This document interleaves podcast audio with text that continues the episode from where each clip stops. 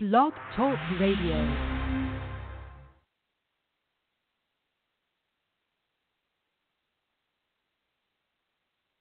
If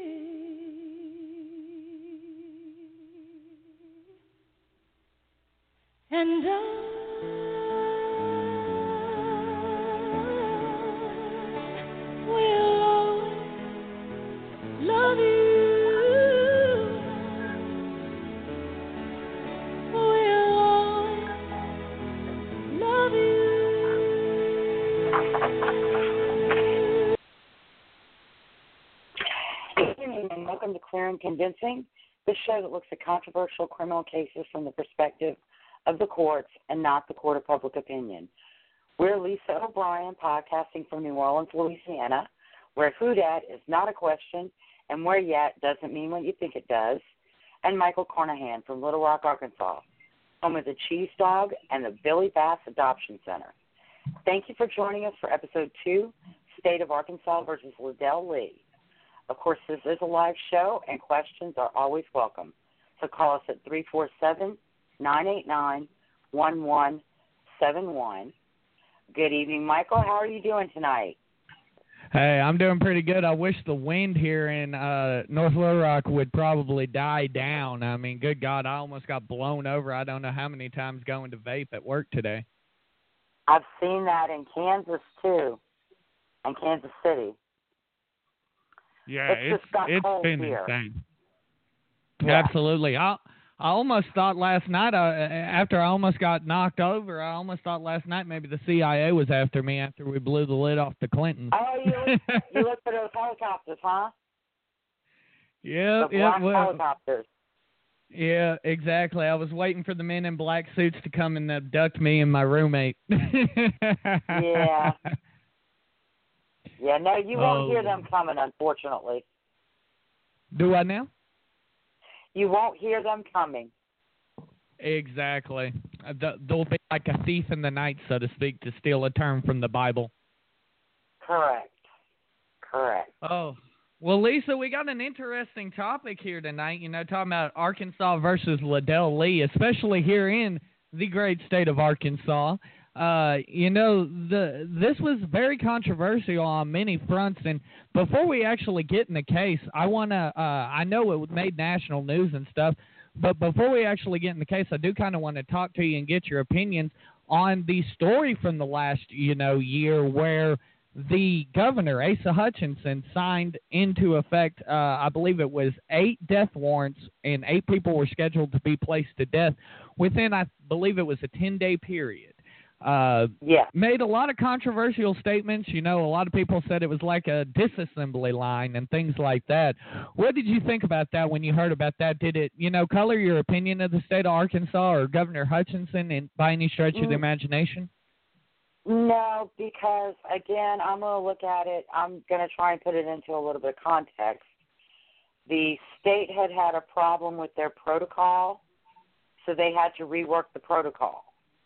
That meant that there were people who had completed all of their state and federal review process who were eligible to have their executions carried out but who couldn't be executed because of the problem and reworking the protocol. Now, And that was in, I think 2005 or 2006 that that started. Excuse me if I'm going to jump ahead a little bit here. I don't see it in our uh, show notes here, but I kind of do want to jump to the end here and talk about the execution. Now, was Ledell the one that uh, was actually executed and they thought it may have been botched? No. Uh, the uh, his execution was. I know it was definitely drugs- rushed. Well, the drugs were administered at 11:44, Right. and he was pronounced at 11:56. That's 12 minutes. Okay. Okay. Now, uh, not, a, and no one observed him struggling, moving, having any problem breathing. They do they do consciousness tests where they literally lift your eyelid and put a finger on the eyeball. mhm. And only if you are totally unconscious will you not make some movement or flinch or have a reaction to that. Right. That's kind of like people who stick contacts in. I don't understand because I'm too shaky with my fingers. I I'd poke my eyeball out. But uh I, I can't even put on mascara because I jerk my head jerks too much. I look like a raccoon. It it would definitely give me the heebie-jeebies. But another thing before we actually get into the uh, trial, uh, I wanted to ask about as far as execution procedures, seeing as how we are talking about one where somebody was placed to death. Is the procedure you have to have the drugs administered by midnight, or does the uh, person have to be declared dead by midnight? I, uh, you know, that I'm not really sure. I've never looked at that aspect. I believe though that the warrant would expire at midnight. So if you have not uh, begun the procedure at midnight, the warrant would expire, and then there's a process that you have to go through to get a new warrant. Right. Because I And there are remember they were talking. processes and things like that. I was about to say, I remember them talking about how they would have to go basically through a whole nother set of, uh, not sentencing, but they'd have to go through a whole nother set of procedures where the family Correct. would have to come back in and so on and so forth. And they were talking about how, you know, that was really something that not only the state didn't want to happen, but obviously the family wanted it to just be over with. Correct. That is correct. They, I don't know that the family would necessarily have to uh, have to be involved, but the state would have to request a new date. Uh, the warrant would have to be issued by, I can't remember in Arkansas whether it's the judge or whether it's the governor himself. They have to give Okay. notice of that to the to the person about to be executed, and a certain time has to pass prior to the to the execution taking place. Okay. Okay. And Well, Lisa, so do I know? that's eh, you know, like I said, they had several people that had been waiting since 2005 who had Yeah, I think- completed most of their post conviction appeals. I don't believe no anybody appeal. was. I don't believe anybody was executed under Democratic Governor Mike Beebe. So yeah, that makes sense about that time because I think Huckabee was the last one to uh, put somebody to death. Right, but again, I think Beebe was Beebe was the governor during that period of time when they were trying to rework the whole protocol Right. because there had been some issue in 2004 or 2005. Their last execution, I believe, was 2005. I believe so. Yeah. So, uh, 2017, it was 12 years. Mm-hmm. bef- you know, between that execution and the first one. Yeah. So, um, I, you know, I don't know that it, it, it's a shocking thing probably to a lot of people, especially those who are opposed to death penalty. But I, I just think it was a, a an attempt to give the families of all these victims some closure finally.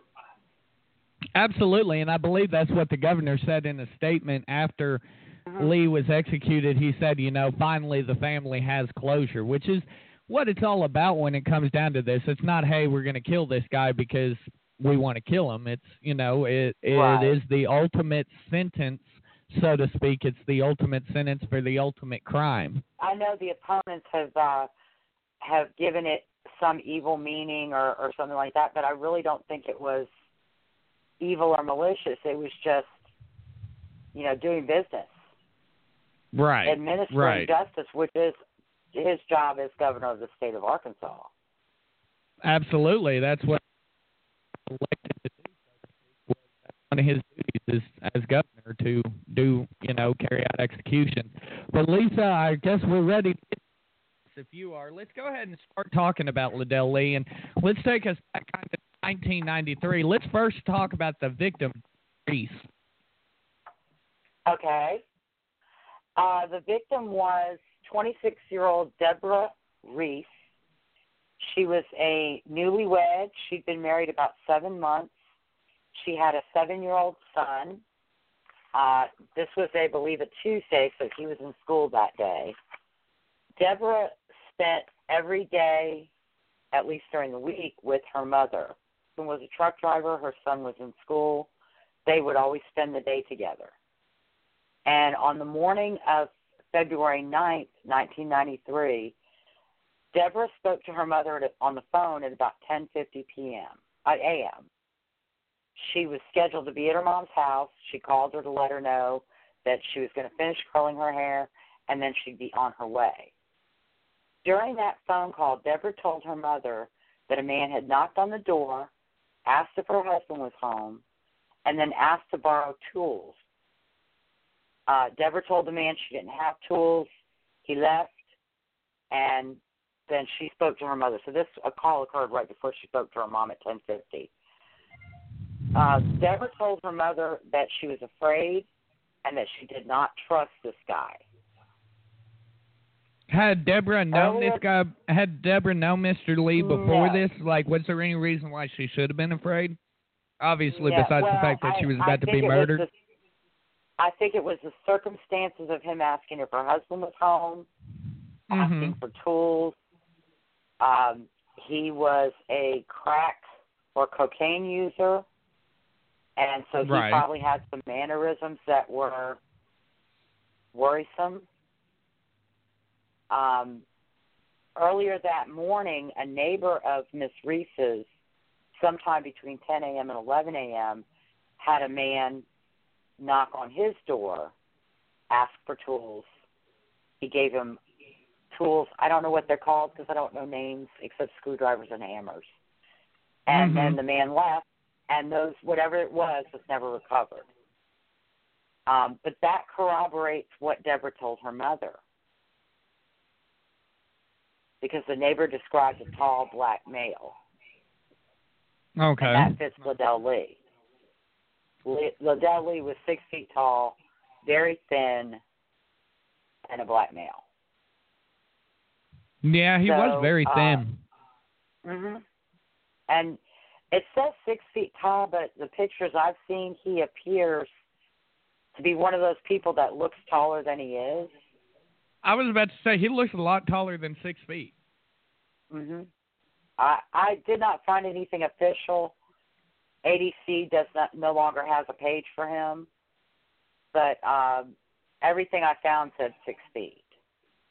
Mhm. So um, so she, like I said, she got off the phone with her mom and presumably was going back to finish curling her hair. Um, her neighbor across the street, a gentleman by the name of Gomez, was looking out his front window, and it was sometime around 11 o'clock, and he observed a man talking to a woman. Uh, wait, he observed a man pull the screen door open and kind of rush into the house. He observed the man coming out 20 minutes later, and the way the man was acting, looking around to, see if he's being watched, uh, Mr. Gomez decided to get in his car and follow the man because that was suspicious to him. Right. And so Gomez was able to follow the man. Uh, I think when he first got into his car, there was a couple minutes where he didn't have him in sight, but he was able to find him. And again, remember, Leah's very tall. Leah's very thin. Um, he had seen what the man was wearing when the man went into the house. So it's not going to be difficult for him to lose sight of him for a minute and find him again. Right. And Mr. Gomez followed the man and observed him talking to a woman around the corner with braids or spirals in her hair on a nearby street. And that neighbor was uh, a lady by the name of Pruitt. She knew Lee. She called him Skip. So Okay. his nickname. And um, so we have Mr. McCullough, who had the encounter with the man asking for tools. Deborah reported this to her mother, the man knocking on the door, asking about her husband, and then asking for tools. And then we have Mr. Gomez, who saw this man enter the house, the Reese house, and come out 20 minutes later. Now, Right. Deborah's father had gotten a vacation check from his employer. He probably works for a company that if you don't use vacation, they pay you for it. And he had cashed that check and gotten sequential hundred dollar bills at uh, a credit union. And so Mhm. he had given three of those bills to Deborah, and they were in her purse. Okay. Uh, Deborah's body was discovered at 1:38 p.m. At 1:53, Lee was in Rent a Center, and he paid a debt he had to Rent a Center. Okay. Police were able to. I don't know if they caught him at Rent a Center. I know he was arrested shortly after Rent a Center, but I don't know what the circumstances were. Um, but police were able to get back to Rent a Center. They had the records proving that Lee paid a bill, and they uh, got the hundred dollar bills that Center took in that day. And one of those bills was within the sequence of bills that Deborah's father still had. Mhm. So I know there are allegations that the cops planted the bill and things like that, but it was pretty clearly established at trial that a hundred dollar bill from Deborah's purse ended up at Rent a Center. And Ledell Right, Lee was brought it in. Absolutely, So- absolutely.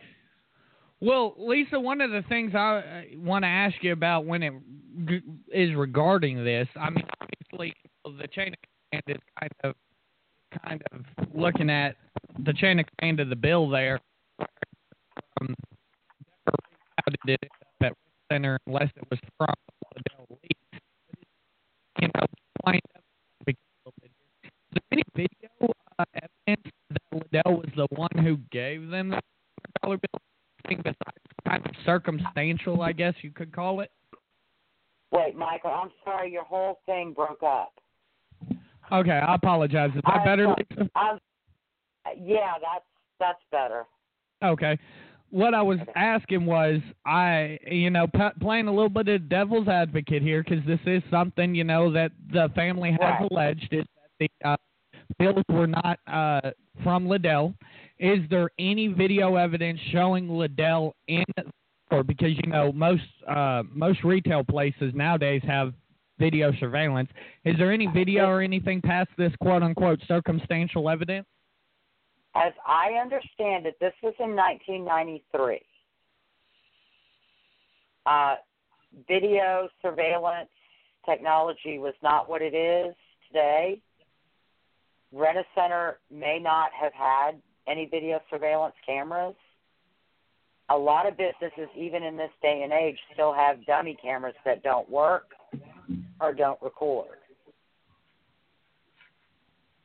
So no, Abs- there was no video evidence that showed Ledell Lee, but the records from Rent a Center showed it was his account that the payment was made on. Okay, okay. And mm, Well- I'm not because the because the circumstances of his arrest aren't really reported. I don't know if the police found him coming out of Rent a Center that day. Right. It, but that's what could have happened is he was at Rent a Center when they found him. I mean, they could have had Mr. Gomez driving around looking to see if he saw the man he saw. Mm-hmm. and that they found Ledell Lee at Rent a Center. Um, I don't know how that was was made, and one of the problems that I have because my source is court records is that at Mhm. his in his direct appeal, he did not challenge any of the evidence against him. He didn't challenge its uh, sufficiency, and he didn't challenge the circumstantial nature of it. So the appellate opinions don't recount piece by piece and thread by thread how that evidence would tie him to the murder. Right, right. And let's talk about the murder here, uh, Lisa. Let's you know focus in on that right now, if you will. What exactly happened to Miss Reese on February 9th, 1993? She was strangled and beaten tire thumper, which is a bat like uh, tool that's used by truckers to check t- the tire pressure of their trucks. Pardon me. And so it's a it's a wooden. It's a little bit smaller than a bat, uh, a little bit thicker than a billy club. Kind of like if a bat and a billy club got together and had a baby, it would be a tire thumper. Um, and her husband had given it to her for protection. This Okay. is only my speculation, but I think that at some point she had the tire thumper and either took a swing at Lee or struck him. Okay. And that is why he ended up hitting her the way he did with the tire thumper. She was very badly beaten in the head. I mean, yeah, it was definitely a brutal Without- crime. without being graphic, uh, it was very brutal. And um, Absolutely. one of the allegations about uh, the bloody scene, a crime scene picture showed her head covered with a towel, and the majority of the blood on the pillow underneath her head. So I don't know that it was as bloody as people expect it to be. The towel was over her head while he was beating her at some, at whatever point. That would contain the blood from getting on him. Or, you Okay, know, so he, that's he would have he would have microscopic small cast off drops that weren't Mhm. visible to the human eye. But he would not have he wouldn't be covered and drenched in blood the way they Okay, some so people expect. that the police didn't place the towel over her head. Mr. Lee did. Correct. Her when her body was found, there was a towel over her head. Okay, okay. And I was about to ask why he would do that, but now it makes sense. You know, you don't want to get blood on you, DNA evidence, so on and so forth. And speaking of DNA evidence, we kind of, you know, our next bullet point here is the witnesses and evidence. Uh, that is one thing I want to ask you about as far as that goes. Is there any DNA evidence that links Mr. Lee? I know 93, once again, just like at the same time, I believe, or a little bit later in the year, the West Memphis 3 situation happened, and I'm pretty sure DNA was still new at this point. What uh, what do you know as far as that goes? Was there any DNA used in this trial or anything like that? No, the the drops of blood on the uh, there were some drops of blood on Lee's Converse shoes, but they were very very small. And in 1993, they weren't of a sufficient quantity for either HLA-DQ alpha or RFLP testing. Right. Have they been tested And- since? No. Um, Lee did file requests for DNA testing in 2017, 3 Mhm. days before his execution.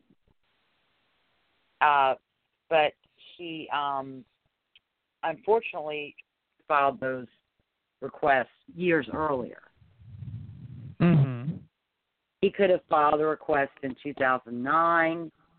He could have filed a request during 2005, 2006, while his second state uh, Rule 37 was pending.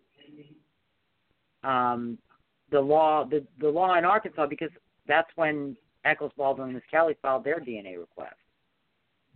Right. in 2001, 2004. Uh, 2004 is when they got the agreed order to test limited Now- items. Now it's safe to assume I believe Arkansas only has one death row, so Ledell Lee and Damien Echols were on the same were sharing the same, you know, quarters at some point. Wouldn't you think that Damian would say something about that and Ledell would be like, Hey, maybe I need to get this blood on my shoes checked out? Well, you know, I don't know, and it's kind of funny because an article, not funny, it's kind of peculiar. An article I read uh, that interviewed someone from the Innocence Project said Mhm. that, well, poor Ledell Lee, none of his attorneys knew about DNA. And I kind of wonder, well, what rock were his attorneys living under? Right. Because it's it's been all over the news since 2000, at least the year 2000. And Right, if you it's look been at at the head of every exonerations, I major- think they go. Yeah, I, It's been I at the head of every major case since 1990. God knows when. Yeah, you're breaking up again. I'm sorry. I apologize. I said it's been at the head of every major case since. I mean, even parts of it were at the head when it was still brand new uh, of OJ. You know, they talked about that in OJ. So I mean, uh, DNA. Everybody knows the OJ trial and followed it. So I mean, to say that Right. that does strike me kind of as peculiar. As peculiar. You get the point. I'm from Arkansas. so um so yeah the the drops of blood they were able to confirm that it was human and Okay. those tests consumed all of the blood that was available Oh, okay. So then, what if so those that's tests how consumed little blood there was If those Now, tests consumed all the blood, how what would he have been wanting to test if there was no blood left? well no the the the test on the the blood test on the shoes confirming the human blood was done at the crime lab Okay. the arkansas state crime lab Okay. And you said it consumed all the blood, correct? Like there was no Correct. blood left?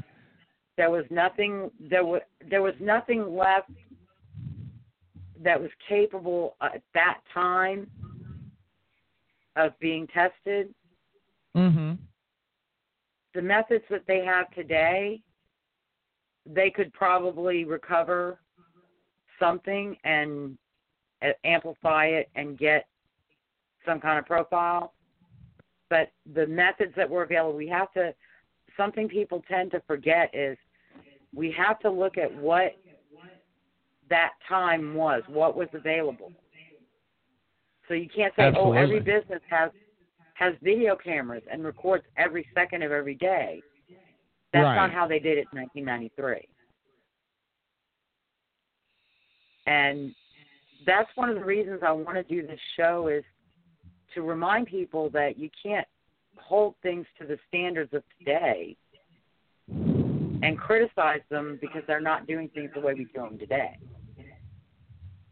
Right, right. I can I can definitely understand that as as far as all that goes, I can definitely understand why, you know, you can't I, I knew technology wasn't what it was today, but I wasn't sure, you know, I was two and a half, almost three years old whenever this murder actually occurred. So I definitely do not remember the crime by any stretch of the imagination. But so I definitely Right. remember the technology available. But yeah, I was just, you know, wondering if it, you know, what the difference was between 2017 and 1993 when you said it was consumed. I didn't know if you meant that there was no blood left, period, and there was no testing that they could have done. Right. Because I was about to say, did blood appear out of thin air that they could test?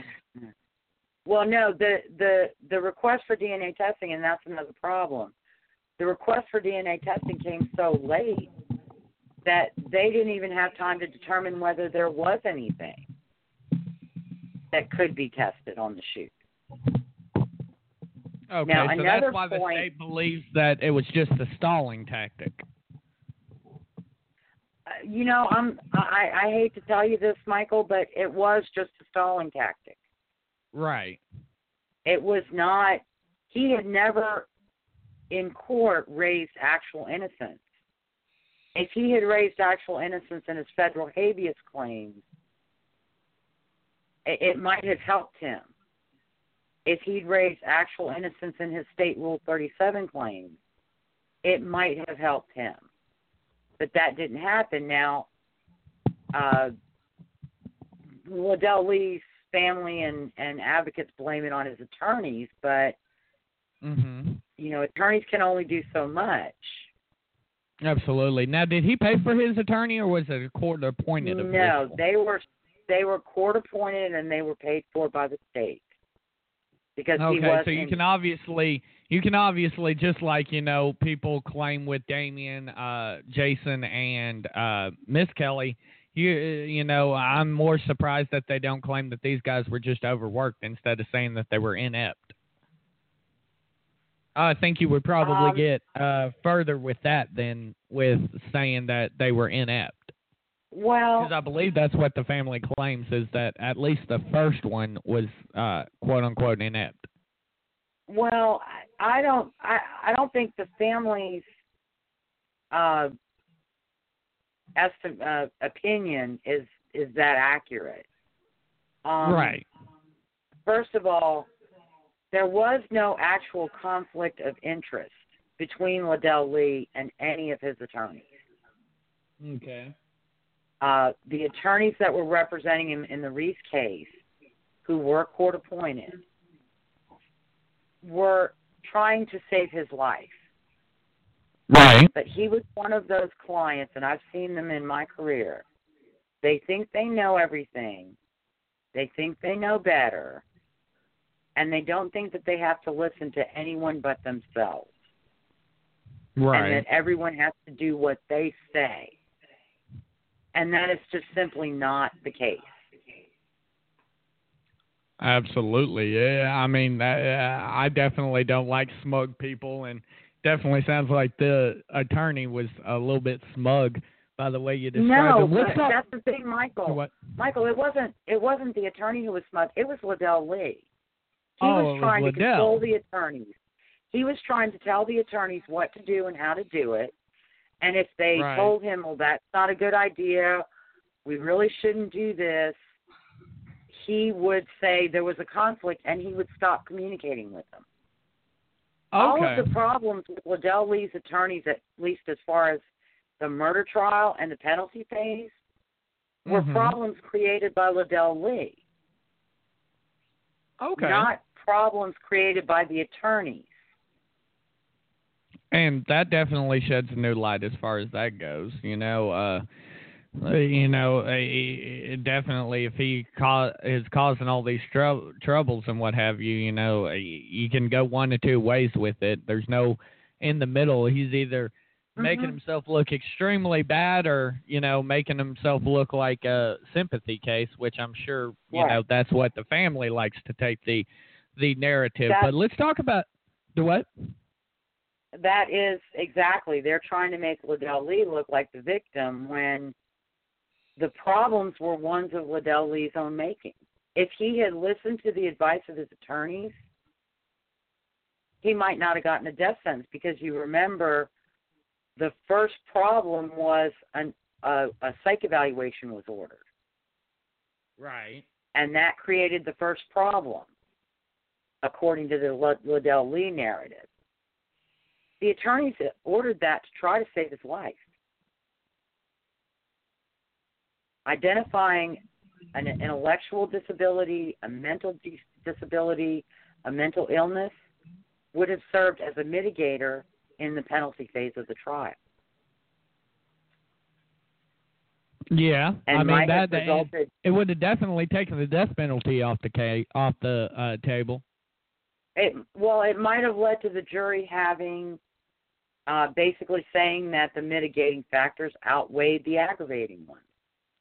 Right And uh, another thing I want to clear up real quick: appointing an attorney to represent an accused prior to the conclusion of the guilt and innocence phase of the trial is in, in no way, shape, or form improper.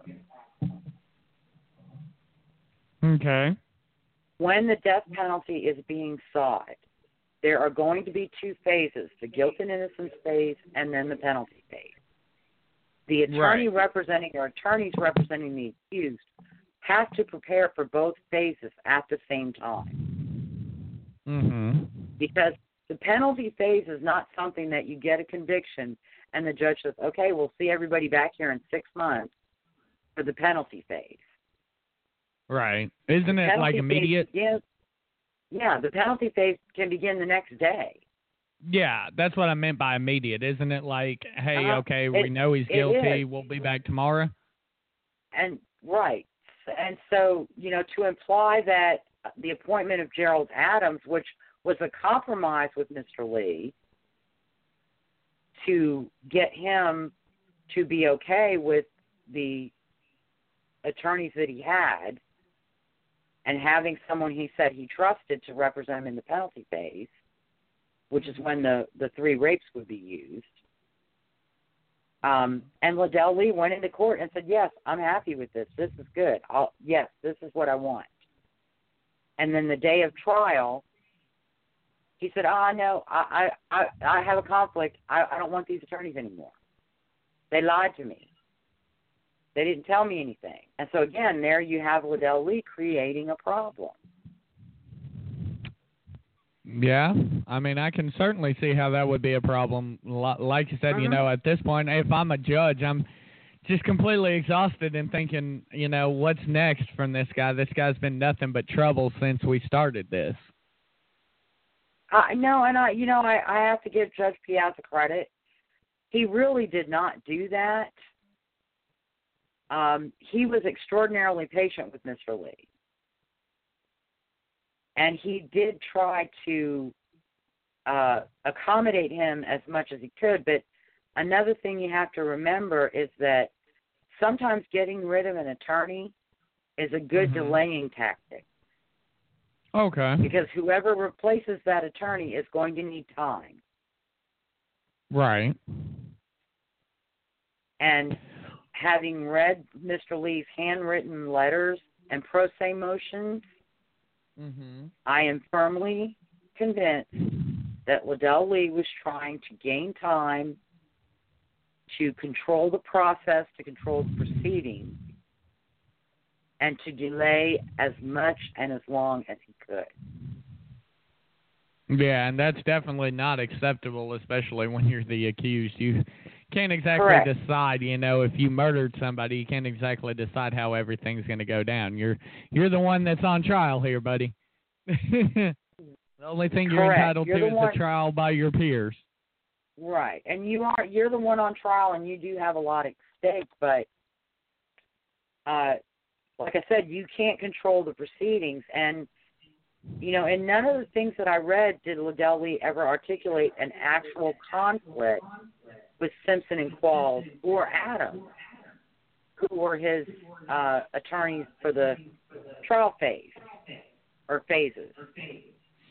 Mm-hmm. They didn't. None of them had ever represented Deborah Reese. They'd never represented any prosecution witnesses. They had never represented any members of Miss Reese's family. And there was never anything that he identified that would lead them not to zealously represent him. Right, And I right. they did. They did try to do that, and again, Lee refused to cooperate with them. Pediment to that. Absolutely, absolutely. Lisa, one thing I want to, you know, we're kind of jumping around here. We're getting into the trial a little bit. Let's talk about the arrest. Was the arrest made in pretty short order? Was the arrest made on February 9th as it seems, and that's my understanding, is it seems like the way it's described, the murder happens, Ledell Lee is goes and pays his bill. Uh, it almost sounds like directly after the murder. And Mhm. uh then gets picked up. Uh, like, was it that quick of a process? Like, was he in jail on the night of February 9th? Yes, he was arrested on the. Uh, the most I can find is the afternoon of February 9th. I don't know what the circumstances were. Um, I I reached out to the attorney general's office Mhm. and I tried to reach out to Holly Lodge, the prosecutor, um, but they, in spite of the fact that his sentence has been carried out, they're just not in a position to be able to make any public statements. Right, absolutely. I mean, it's still such a controversial thing. You know, anything that they say can could be taken out of context. Absolutely. Correct. So, the one thing that automatically pops up in my mind is that's a pretty quick turnaround for saying, "Hey, this person's the one that killed him for sure." Uh, Right. And- what led to that quick of a turnaround? Minus somebody saying, "Hey, I saw that person kill him. This is his name, Ledell Lee. This is where he is." You know, that's the only circumstance I would think that would happen so quickly. Right. You know, like I said earlier, I don't know if they, uh, if Andy Gomez saw them at Deborah Reese's house and went over and described the man he saw.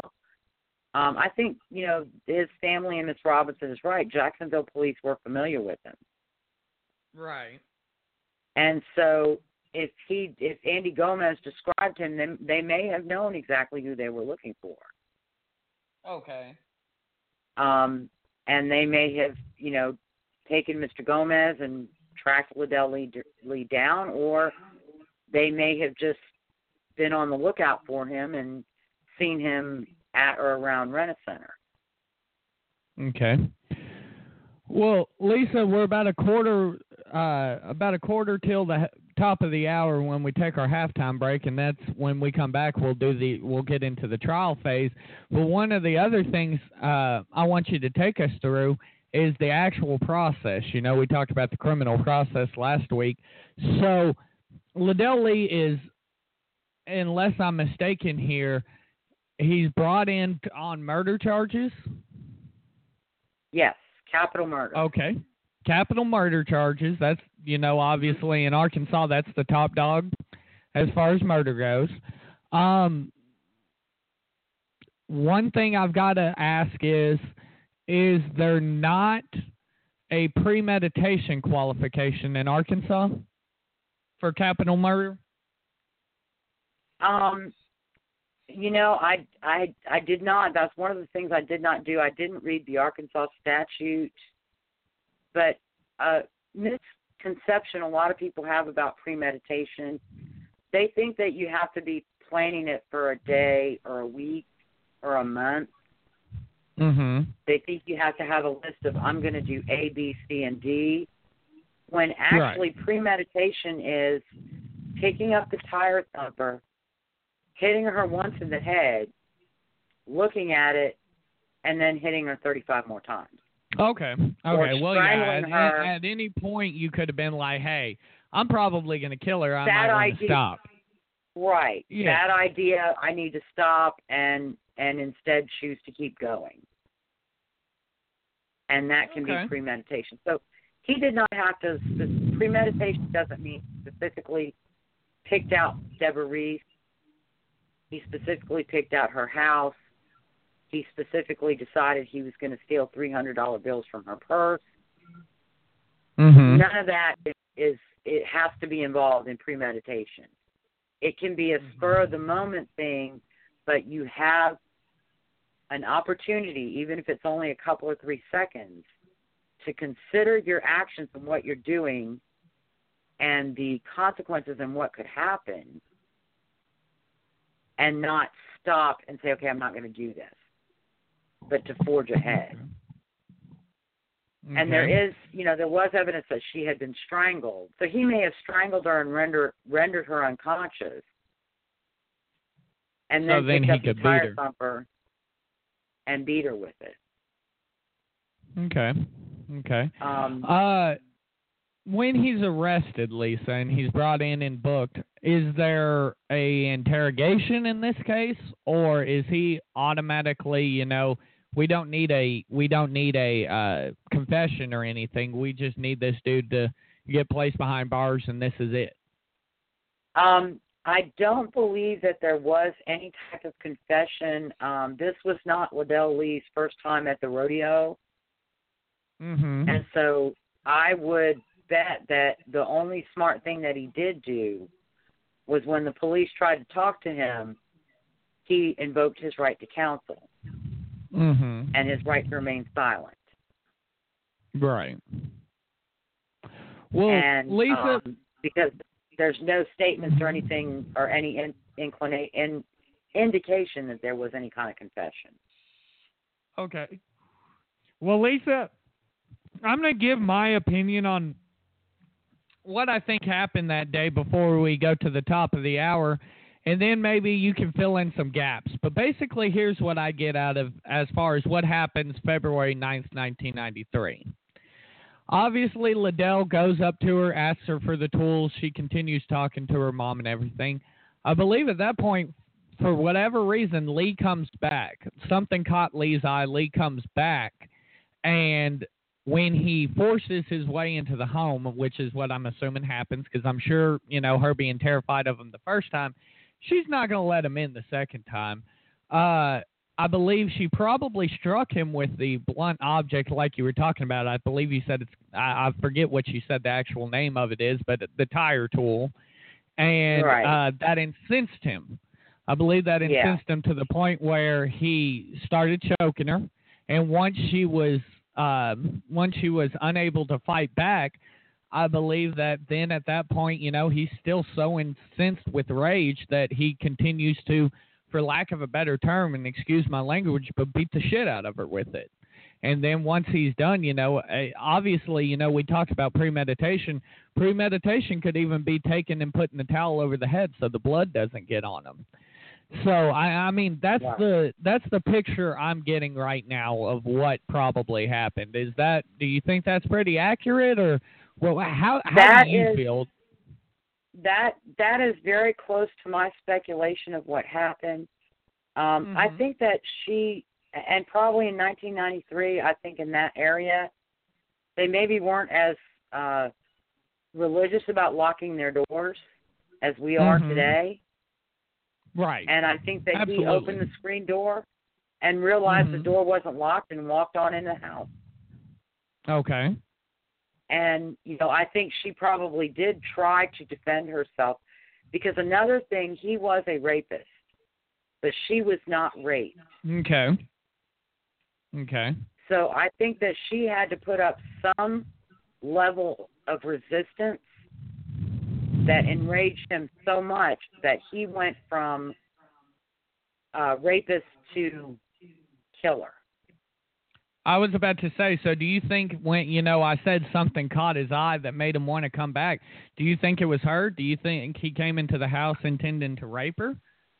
It probably was. Okay.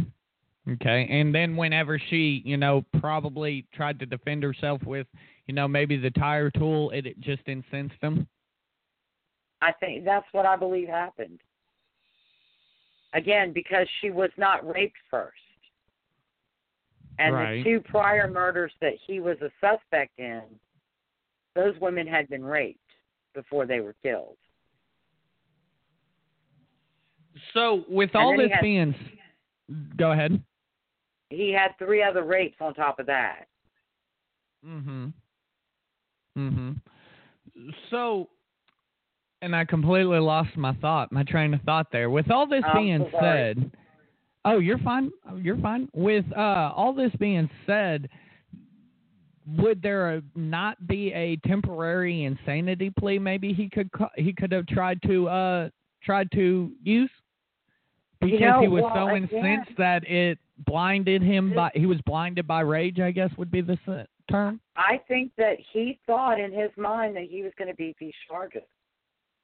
And that he, when his attorneys asked for an evaluation, a mental evaluation or psychiatric, psychiatric uh, evaluation, he that's when he first started saying there was a conflict because he didn't want to do a mental evaluation. Mm-hmm.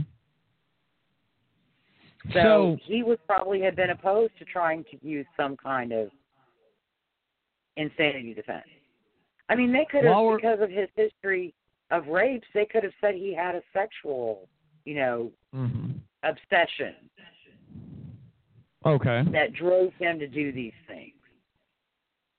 now, without getting too much into the trial, like I said, we're going to try to get into that the next hour.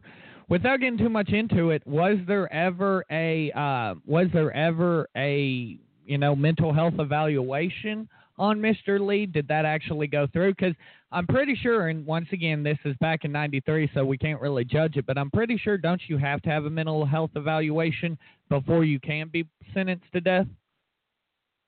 No, Okay. no. Um, there was a mental evaluation. Um, I don't think Lee was as cooperative as he could have been because it wasn't helpful for him. And there are some aspects that really that actually hurt him because when they tried to raise the claims that he was too mentally ill to be executed in 2017, those historic records kind of made it difficult for them to to really prove that that those records refuted that those claims. Right, right. And see, you know, you said he didn't think that it would help him. Wow. I mean, eh, eh, from what I understand, you know, and it'd probably be my first thought is, oh, I was insane. I'm sorry. I'm sorry. I I, I don't know what I was thinking. You know what I'm saying? Because yeah, at that point, you know, you can try to get the trial thrown out, and you weren't fit to stand trial, so to speak, or you right. know, get the and death penalty at were, least taken that, off the table. That is again that's something they were they were trying to explore that as well um and it may Mhm. have been because of his obstinate attitude and his uncooperative attitude that they thought maybe something was not quite right with him Right. And I believe But- actually whenever we talked with the uh with the family on a previous uh on a previous show, they actually said something about, you know, him having some sort of mental health issue. Like I believe they said he was I don't want to say mentally retarded, but I believe that they said he wasn't, you know, he wasn't completely up to par as far as IQ goes, I think is what they were insinuating. again that was the that was the party line uh to try to to get him uh his sentence commuted to life okay. um Okay. but the evaluation in 1994, I believe it was, just didn't find any evidence of that. And you know, he he filed a lot of motions pro se. He wrote a lot of letters to judges, and he didn't have disorganized thought processes or or trouble uh, expressing himself. Um, the words are are escaping me right now. Right. Um, he he didn't seem delusional or or detached from reality. Right, right.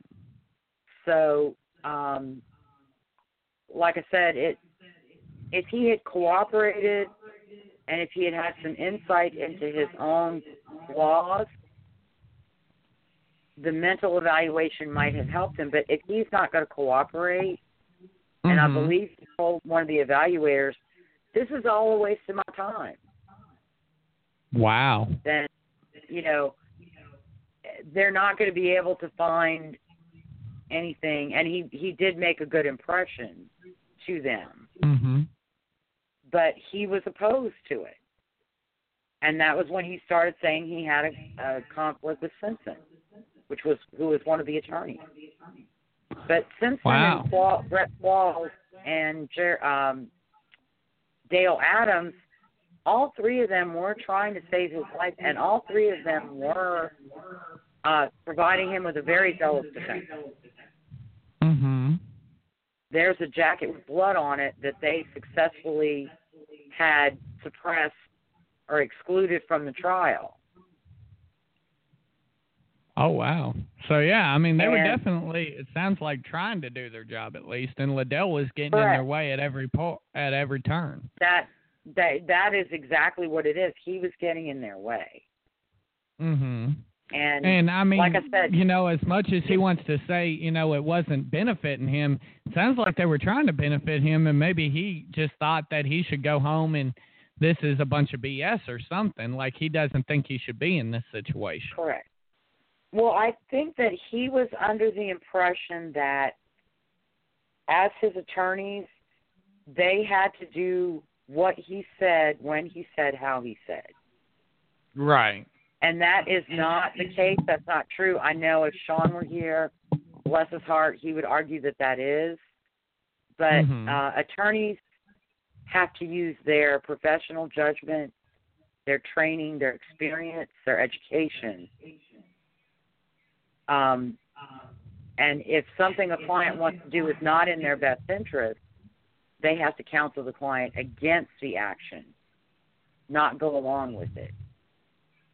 Right, right, absolutely. I mean, especially like you said, if it's not in his best interest, they're going to be like, "Oh, buddy," you know. And it, once again, you know, I'm never going to be in this situation, but uh let's say I were, I'm probably going to be listening to the guy who went to law school for quite a few years, than you know, trusting my own judgment. Correct. Correct. I mean, Now, like I said, I mean, you have a right to to be involved and informed, and to be involved to a degree. But if you say, "I I want to ignore this and hope it goes away," your attorney is going to tell you, "I know you'd like to do that, but you can't do that. If you ignore it, it's not going to go away, and you're going to end up getting a judgment against you right, in that civil suit that your neighbor filed." So Right, your absolutely. best course of action is to defend it, not to pretend it's not happening. Absolutely, yeah. I mean, you, pretty much have to listen. That's why you have a lawyer. They're there to make sure that you uh, get fairly represented, so to speak, and they make sure that you know everything in the trial is fair to you, and uh, you know not only fair to you, but they make sure that you know everything is completely on the up and up, and that you don't you know get a hose job, so to speak. Even though Right. you know in, in a lot of cases a lot of people think a lot of these court appointed attorneys are exactly that. They're co- court appointed, so they tend to, you know, favor the court. You know, I- I- in in theory at least, you know, we probably won't get people to agree that in practice it's that way, but in theory at least, that person is not working for the court. They're working for you. They're just being paid by the court. Correct. You know, I, and something people Go ahead. and I've seen this I've I've debated and discussed criminal cases for probably about 20 years now. Um people think that you judge an attorney's performance and effectiveness based on the outcome.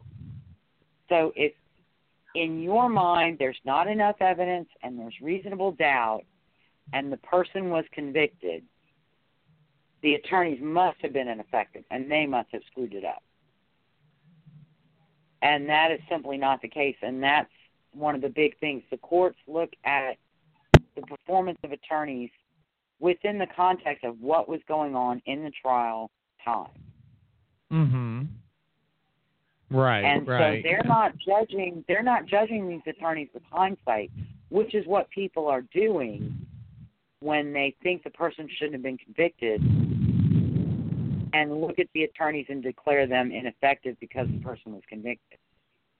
Well, and I mean to make a sports reference, you talk about you know hindsight and things like that. To make a sports reference, a lot of these things that go on in uh, courtrooms are what they call you know bang bang plays in sports. You know, you've got to make a decision right then and there, and you know you don't have time to mull on it. You've got to make the decision right then and there. Correct. But Lisa, we are at the hour mark. When we come back, we're going to get into the trial and the first trial, I should say, the hung jury trial, and then we're going to get into the second trial as well as you know the uh, appeals and everything that led up to the execution of Ledell Lee by the state of Arkansas. You're listening to Clear and Convincing. We'll be right back in just a moment.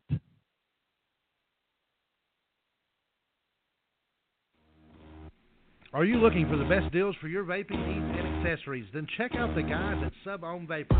With daily specials on a wide selection of mods and juices, they will surely become your one stop shop. Ray and the guys at Sub Ohm Vapors, located at 6929 JFK Boulevard, Suite C in North Rock, Arkansas, want to see you. Join them on Facebook, Twitter, Instagram, but more importantly, visit the store or call 501 392 6487. Sub Ohm Vapors. Vape it like you built it.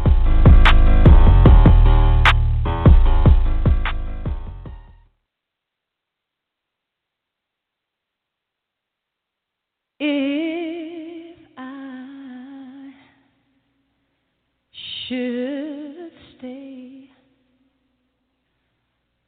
I would only be in your way.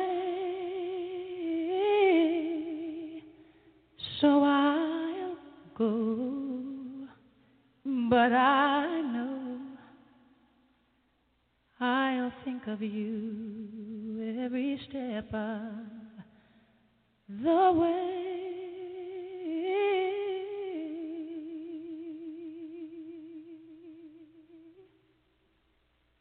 And I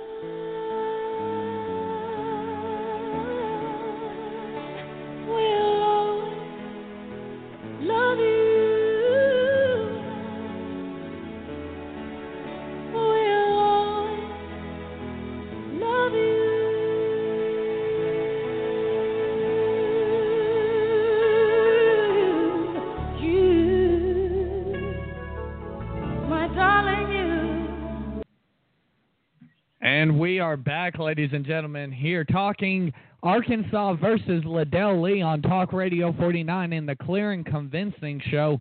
Want to remind you, every Monday night we have, or every other, excuse me, Monday night we have Behind the Curtain with Brad Hicks and our co-host, our beautiful co-host Lisa O'Brien, live from New Orleans, Louisiana, as they talk about the paranormal, about uh, you know conspiracy theories, things like that. As a matter of fact, last night we just talked with um, Ken Rounsvall and uh, Linda Ives about the boys on the track and the Mena connection uh, right here in Benton, Arkansas. A lot of uh, a lot of wealthy politicians and things involved in that. Uh, definitely hope that we can bring Linda some closure as far as the terrible, terrible, brutal murder of her son back in 1987. But Lisa, that's not what we're talking about here tonight. We're talking about the state of Arkansas versus Ledell Lee, and we're going to bring you right back on here, Lisa. Lisa, are you ready to talk about the trial of Ledell Lee? Yes, and there were actually two trials, so let's get started.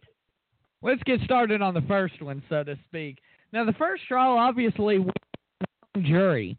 So let's go ahead and, you know, kind of summarize the first trial because obviously that's not the big one. What happened? Why was there a hung jury in this first trial? Why were they not able to make up their minds, so to speak? Well, a lady by the name of Bonita Witherspoon uh, got onto the jury, and she had a few things that would have disqualified her from jury service had Mhm. she disclosed them during jury selection. Okay. The biggest the biggest one was that she failed to disclose on the juror form a prior felony conviction. And in Arkansas, felons cannot serve on civil or criminal juries. Okay. Okay, so that's what previous felony? Yes. Okay. She, Now- she had uh, she had an alias, Bonita Wi- Willis. Okay, so that's how she got on the jury. Correct. Okay. Now, I was about to say, it sounds like somebody wasn't doing their daggum job and allowing a, uh, yeah, I mean, I'm assuming all these people go through background checks before they're allowed to serve on the jury, correct? Not Criminal background? Not necessarily. In this particular case, she had apparently ID under Benita Witherspoon and was Mhm. probably registered to vote, and then ID under Benita Willis and was disqualified from voting because of the felony conviction. Um, okay, now, so her, Witherspoon I- was the.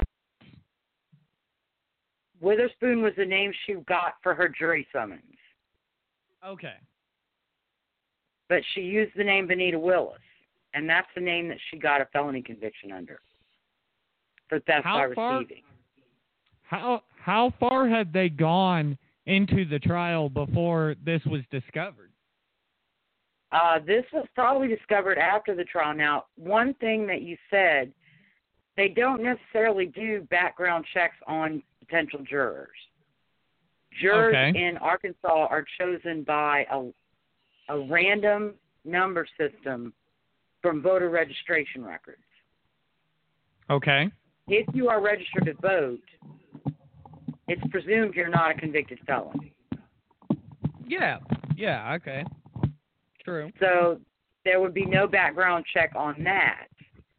Um, now, had she been prosecuted by Holly Lodge and Holly Lodge recognized her, she might have caught it. But Mhm. there are multiple divisions in Pulaski County, and she, you know, different divisions of the prosecutor's office, you know, cases. So she had never crossed paths with Holly Lodge or her right. I'm assuming I'm assuming Holly was saved for the big dogs, like capital Correct. murder trials and things like that. Correct. And what people also don't seem to understand is when you have a jury information sheet, you are supposed to fill that out, and it asks you questions like, "Do you have a felony conviction?" And you're supposed to answer those truthfully. You sign a declaration that all the information is true and correct. Now, was Bonita possibly, and this is just me spitballing, thinking about something she may have been charged with for this because it does seem like, you know, it not only is a nuisance to the court, but, you know, it seems like it may be something that could be. She was charged and convicted with contempt of court. And that was not done by the judge, it was filed by the prosecutor. Uh, but there were there were several other problems. Um, she had independent outside knowledge of the case, which included a familiarity with Lee and numerous witnesses. But she didn't disclose that when she was questioned during jury selection by the court and by counsel. Okay. And she'd also been represented by attorney an attorney who was representing Lee by the name of Jared Stallings. And she didn't disclose that and he didn't recognize her. Okay. Okay. So So Lee. So did Lee not?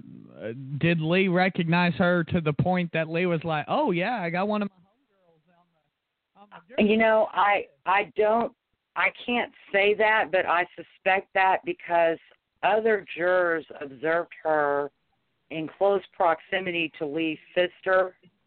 They Mhm. observed her talking to Lee's sister at one point. Um, she talked to uh, Mr. McCullough, one of the prosecution witnesses, and said, "Hey, how you doing?" Okay. Um, so, I mean, what's kind of ironic is had she gone, laid low and been quiet and mm-hmm. convicted him, he would have gotten a new trial okay. because of the felony conviction. Because she was known to his family, and somebody after the trial, after he was convicted, could have said, "Wait, she's got a conviction," and then Lee would have been able to get a new trial. Lee got a new trial. But she, she instead of instead of doing that, she disrupted the proceedings and she disrupted deliberations, which is why she got the contempt of court Did get all the way charge and- trial. conviction. That, they literally did get all the way through the whole trial and all the way Correct. to deliberation. They Oh, went wow. through they went to deliberations and on the second day of deliberation, she read a statement that basically said she believed the justice system was biased and unfair and she wasn't going to be a part of convicting Lee for capital murder, and then she turned her chair away from the jurors and read a book out loud, which disrupted deliberations, and they were unable to reach.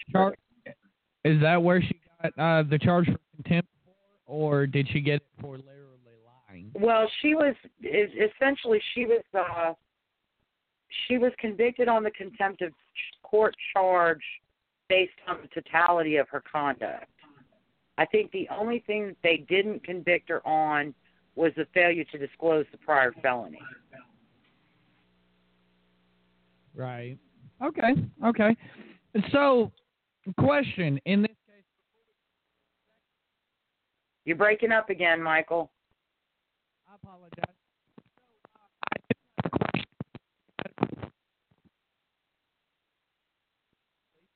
I think Michael's having some technical difficulties right now. Can you hear Um, me? yes, now I can hear you. I guess I had the mic too close to my face. What I was going to ask in this case, uh, was there a completely new jury brought in for the second trial, seeing as how the first one had already seen everything?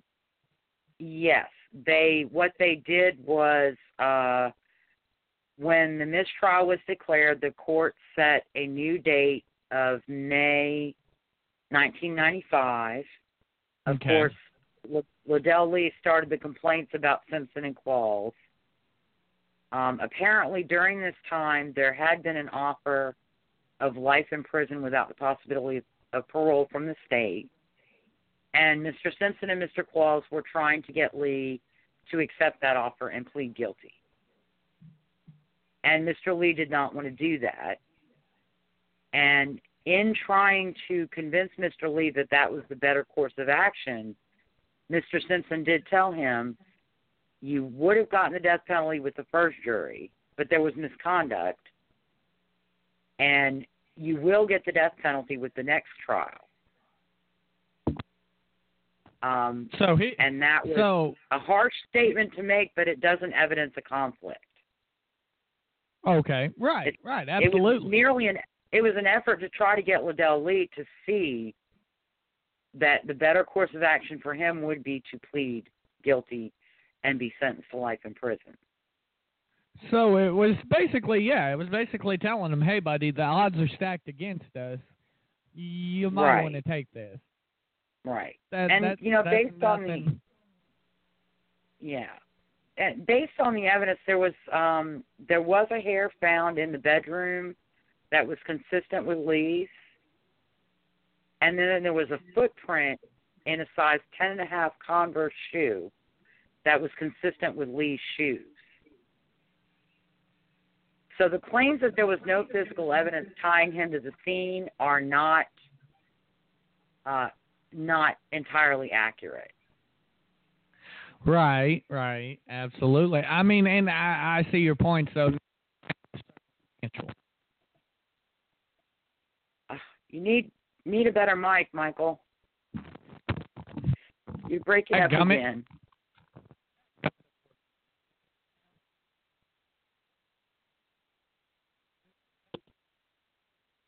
All right. You were doing so well. is it up with? Are you are you touching it?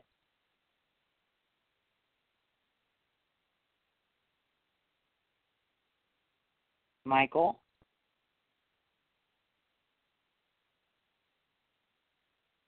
All right. Well, I guess I'll talk to myself.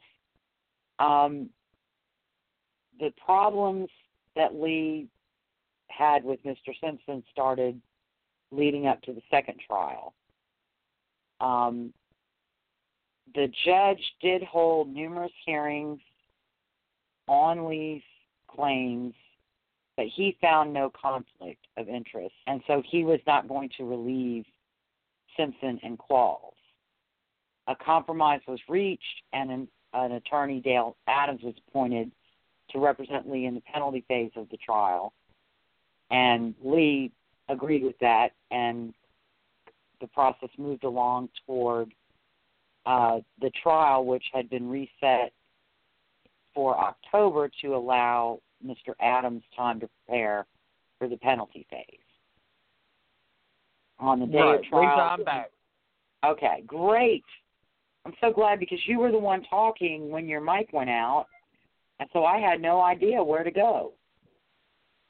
Yeah. Okay. what I was gonna say was, actually now I completely forget what I was gonna say. I know. what you were talking about. so, uh, again, the the Lee tried to renege on the agreement to have Simpson, Qualls, and Adams represent him, and the judge was not going to allow that, and so the trial proceeded. Uh, they took evidence. They examined the witnesses again. Um, Simpson and Qualls did present some witnesses at the first trial that they felt did more harm than good, and so they elected not to call those people to testify in the second trial. Um, right. And that was because Holly Lodge pretty effectively cross examined them.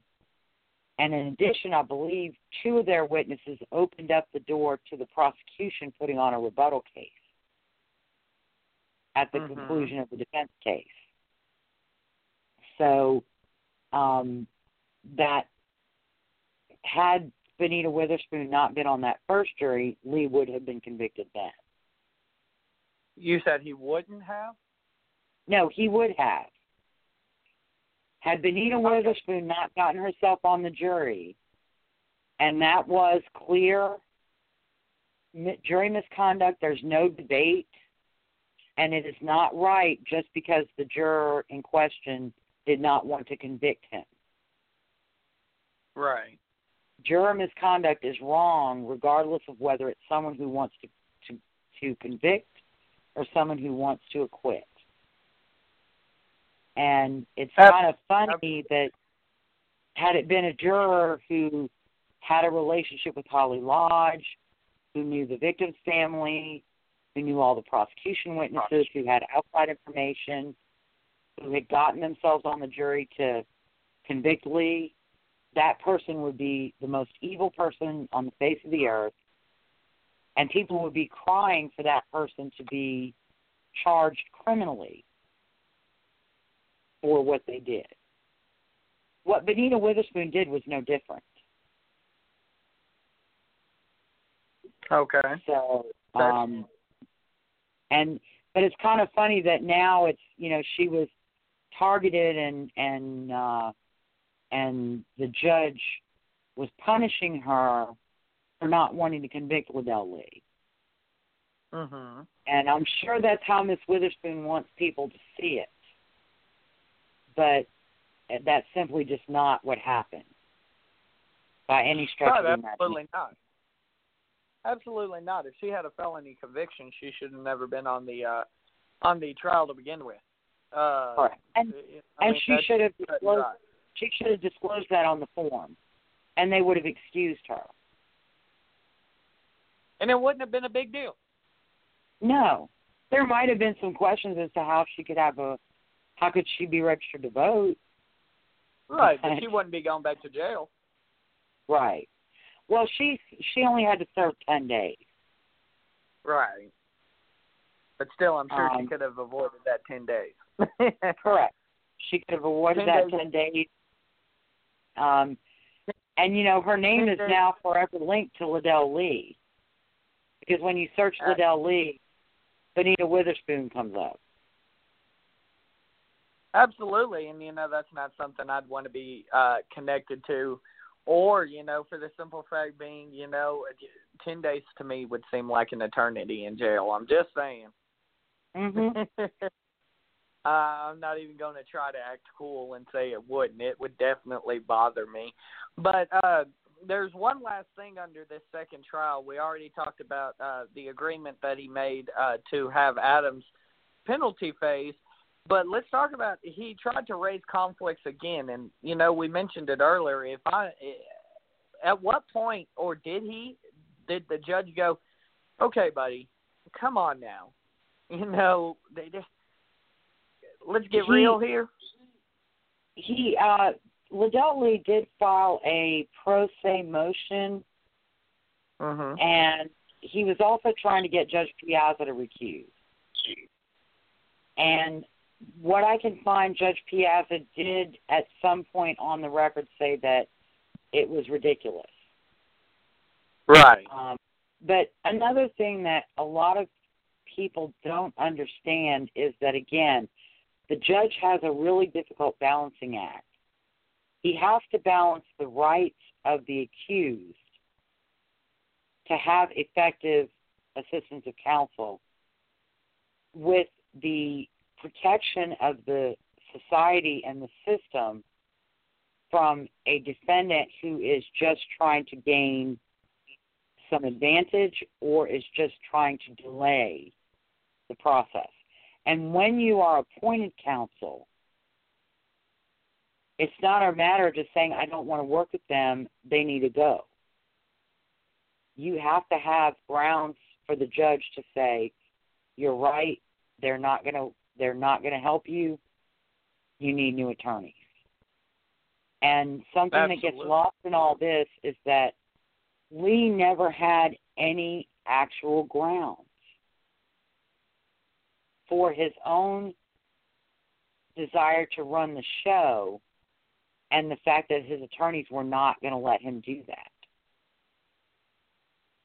But again, they were trying to protect Ledell Lee from Ledell Lee. And I I truly feel bad for Mr. Simpson and Mr. Qualls because yeah, they absolutely. did they did do everything that they could, and they did have a client, what we call the client from hell, Mhm. Uh, yeah. who who you just can't you can't make them happy, and they don't listen, and they don't want to cooperate, and they don't want to do the things that they need to do to make Right. the reputation a successful one. Right, right, absolutely. I mean, they the the way it sounds to him, he sounds like a crybaby. You know, I mean, I'd be stressed out and probably a little emotional if I'm on trial for capital murder. But uh, you know, this dude just sounds like a completely self entitled prick, so to speak. I think a little bit. You know, like I said, I think he thought he knew better than anybody else. Right, right, exactly. Well, obviously, you know, we know what happens. Ledell Lee is found guilty and sentenced to death.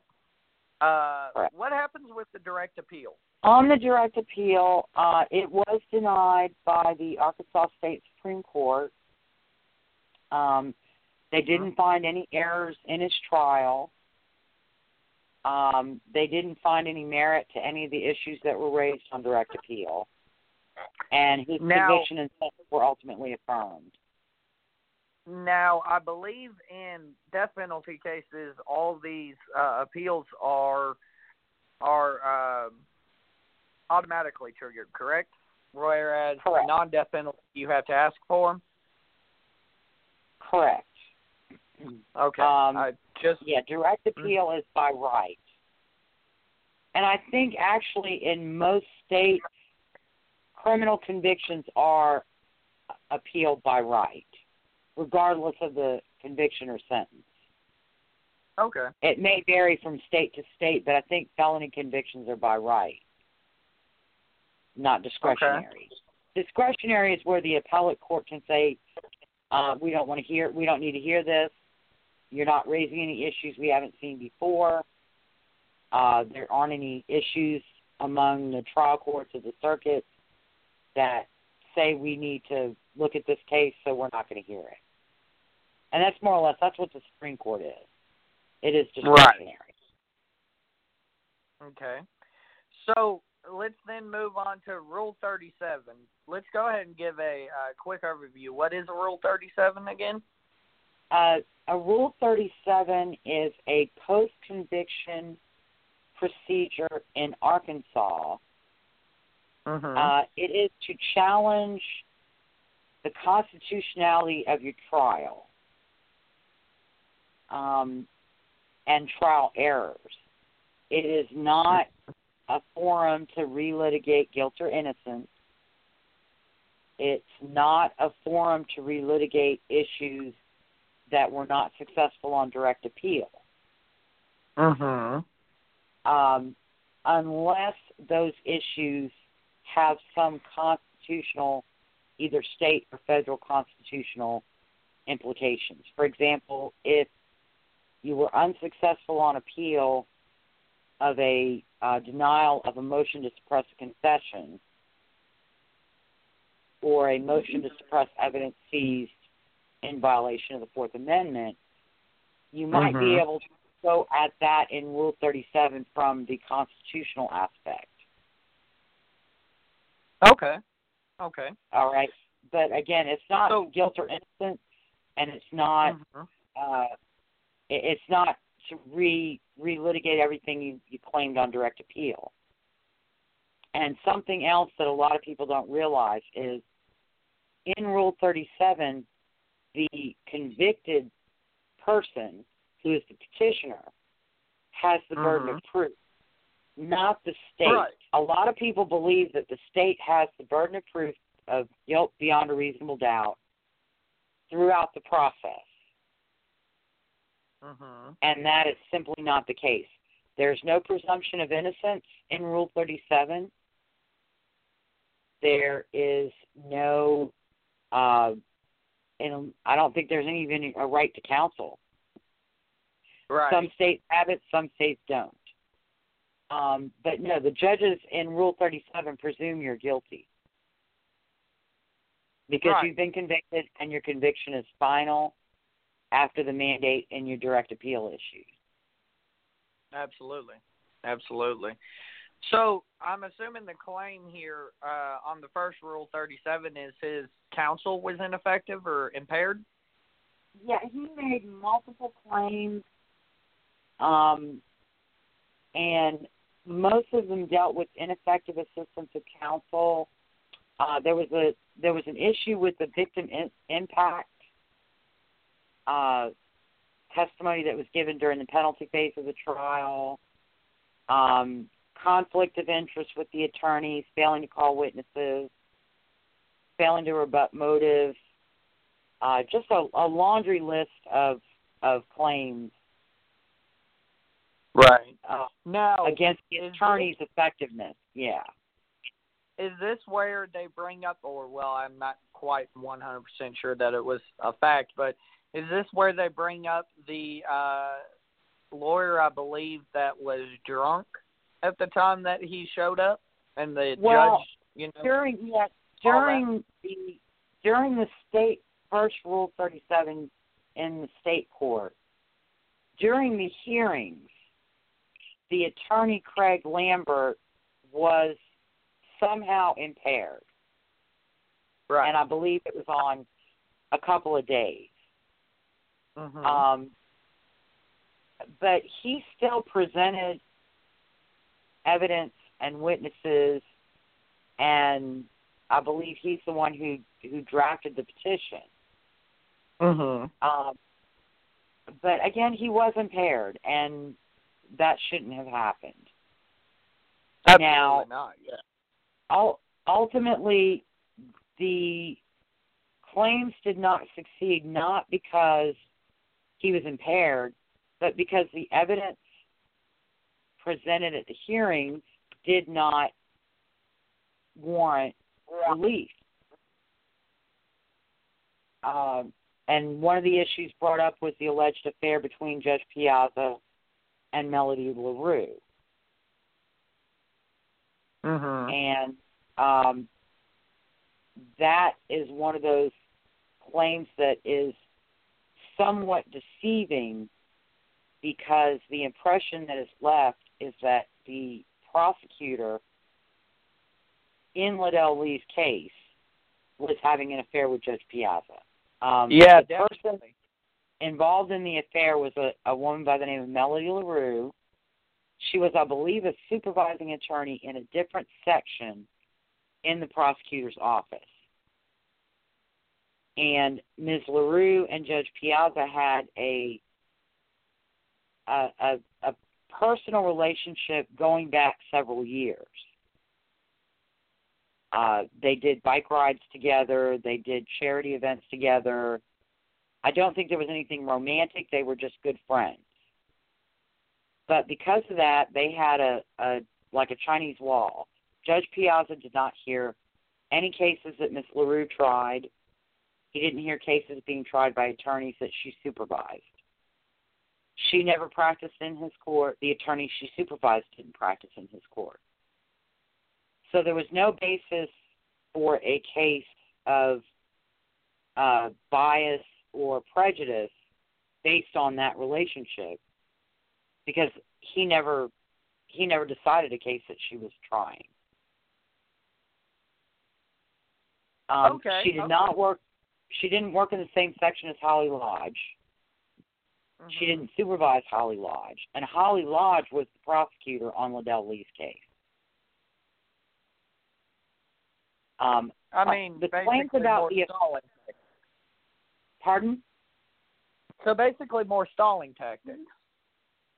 Well, no, it's not more stalling. It's to give an appearance of impropriety to the proceedings by alleging that the judge was biased because he was having an affair with an attorney who worked in the same prosecutor's office that Lee's prosecutor worked in.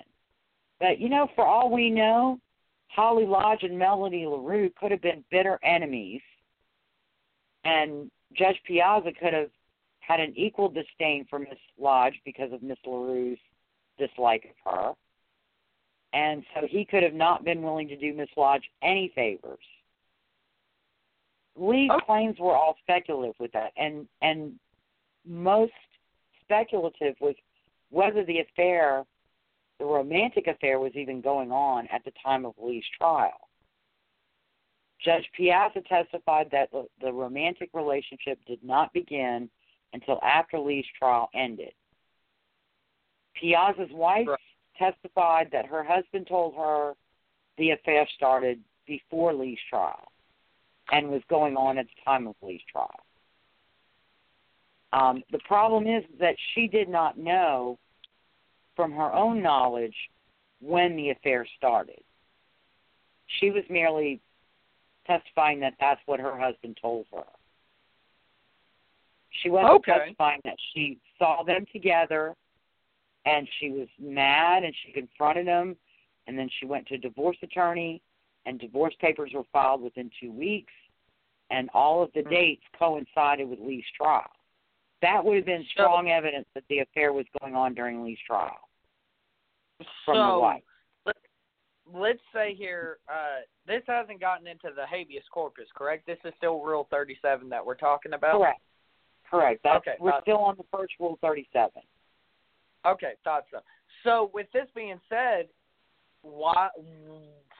I'm assuming, obviously, you know, now knowing the ultimate outcome of this, it didn't work out for him. But why wouldn't that have worked out for him if the dates coincide and everything? Well, why didn't it work out for him? Well, And no, the thing is, the thing is, the wife was not testifying to her personal knowledge. The wife was testifying Okay. that her husband told her Okay. the affair Well, I- started. I, was giving you a hypothetical. Her personal personal knowledge would be catching them together and having some way of remembering that it was during the time of Lee's trial. Okay. I, That was a I hypothetical on my part. Okay, I apologize. I thought you were saying that the dates matched up and everything. I was No, about to say. no. So let's take that hypothetical and place it into reality, so to speak. If that's what would have happened, where would we have gone from there? It- would Lee have gotten the new well, trial it- automatically? No, it that still would not be a basis for recusal or disclosure mm-hmm. because just because Melody LaRue worked in the prosecutor's office does not mean that Judge Piazza is biased because he's in a Right. relationship with her. Um, right. Lee He's just offered a son of a bitch. there was no connection between Melody LaRue and Lee's trial. Again, Holly Lodge was the prosecutor. And all Right. of Lee's claims were just speculation. Well, he could have been wanting to help her friend advance in her career. But, you know, like I said, I can speculate too. What if Melody LaRue and Holly Lodge hated each other? If I was True. dating a judge and my bitter enemy was in front of him on a case, I would say, you better not do her any fucking favors. You better make Mhm. this as hard on her as possible. Yeah, yeah, true, You know? true. So, um, Melody, since Melody LaRue had no con- direct connection to the case, she was peripherally involved because she worked for the prosecutor's office. Mhm. Then you know there is no no basis to find that he was biased, prejudiced, should have recused, or should have disclosed his relationship. Let's move on to the federal habeas corpus. What happened here in the in the first federal? Well, he got he was um, he was one of the rare recipients of two rounds in both state and federal court. Um, he filed his federal habeas corpus claims in 2001. Uh, Judge the late Judge Howard, who was the uh, the one of the judges in the Western District of Arkansas, Eastern District, can't remember which one. He was reviewing the record and and he found the issues with Craig Lambert at the hearing, 37. And he felt that the impairment of Mr. Lambert presented Lee with an unexhausted potential ineffective assistance claim. And so he ordered that the federal habeas be stayed and obeyed, which means just everything stops, Right. and that Lee be given the opportunity to return to state court and follow whatever procedure needed to be followed in order to have the impairment of Craig Lambert addressed. The Eighth Circuit Court of Appeal affirmed Judge Howard's order, and so the case Mhm. went back to state court.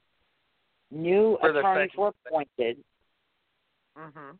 and those attorneys were supposed to file status reports for Judge Howard to Right. keep him apprised of the process in state court, and they were not diligent in doing it.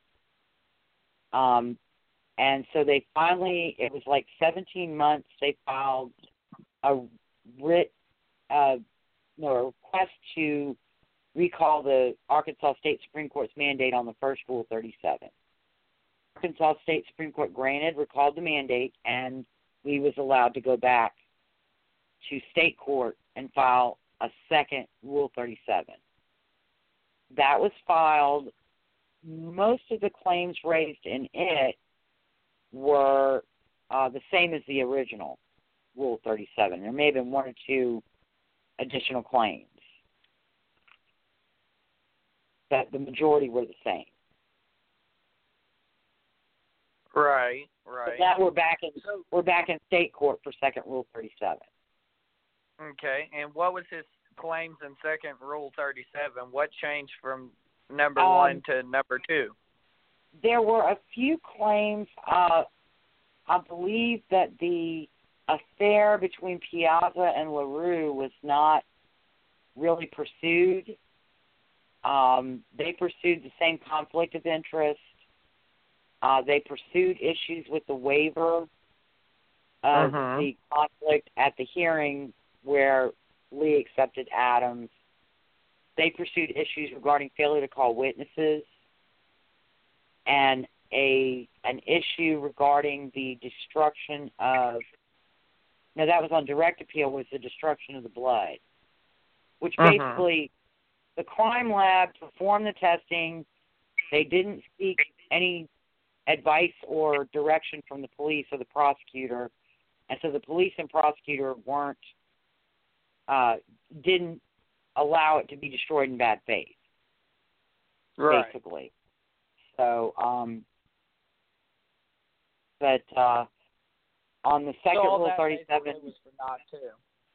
that was that was denied. Well, it was denied because none of the claims lacked merit. None of the claims had sufficient evidence to, and again, Okay. the burden is on Lee to produce the evidence. So Lee couldn't do it in state court the second time. What makes him get to go to federal court uh, one last time here for this Well, second you know, and last habeas corpus? Right.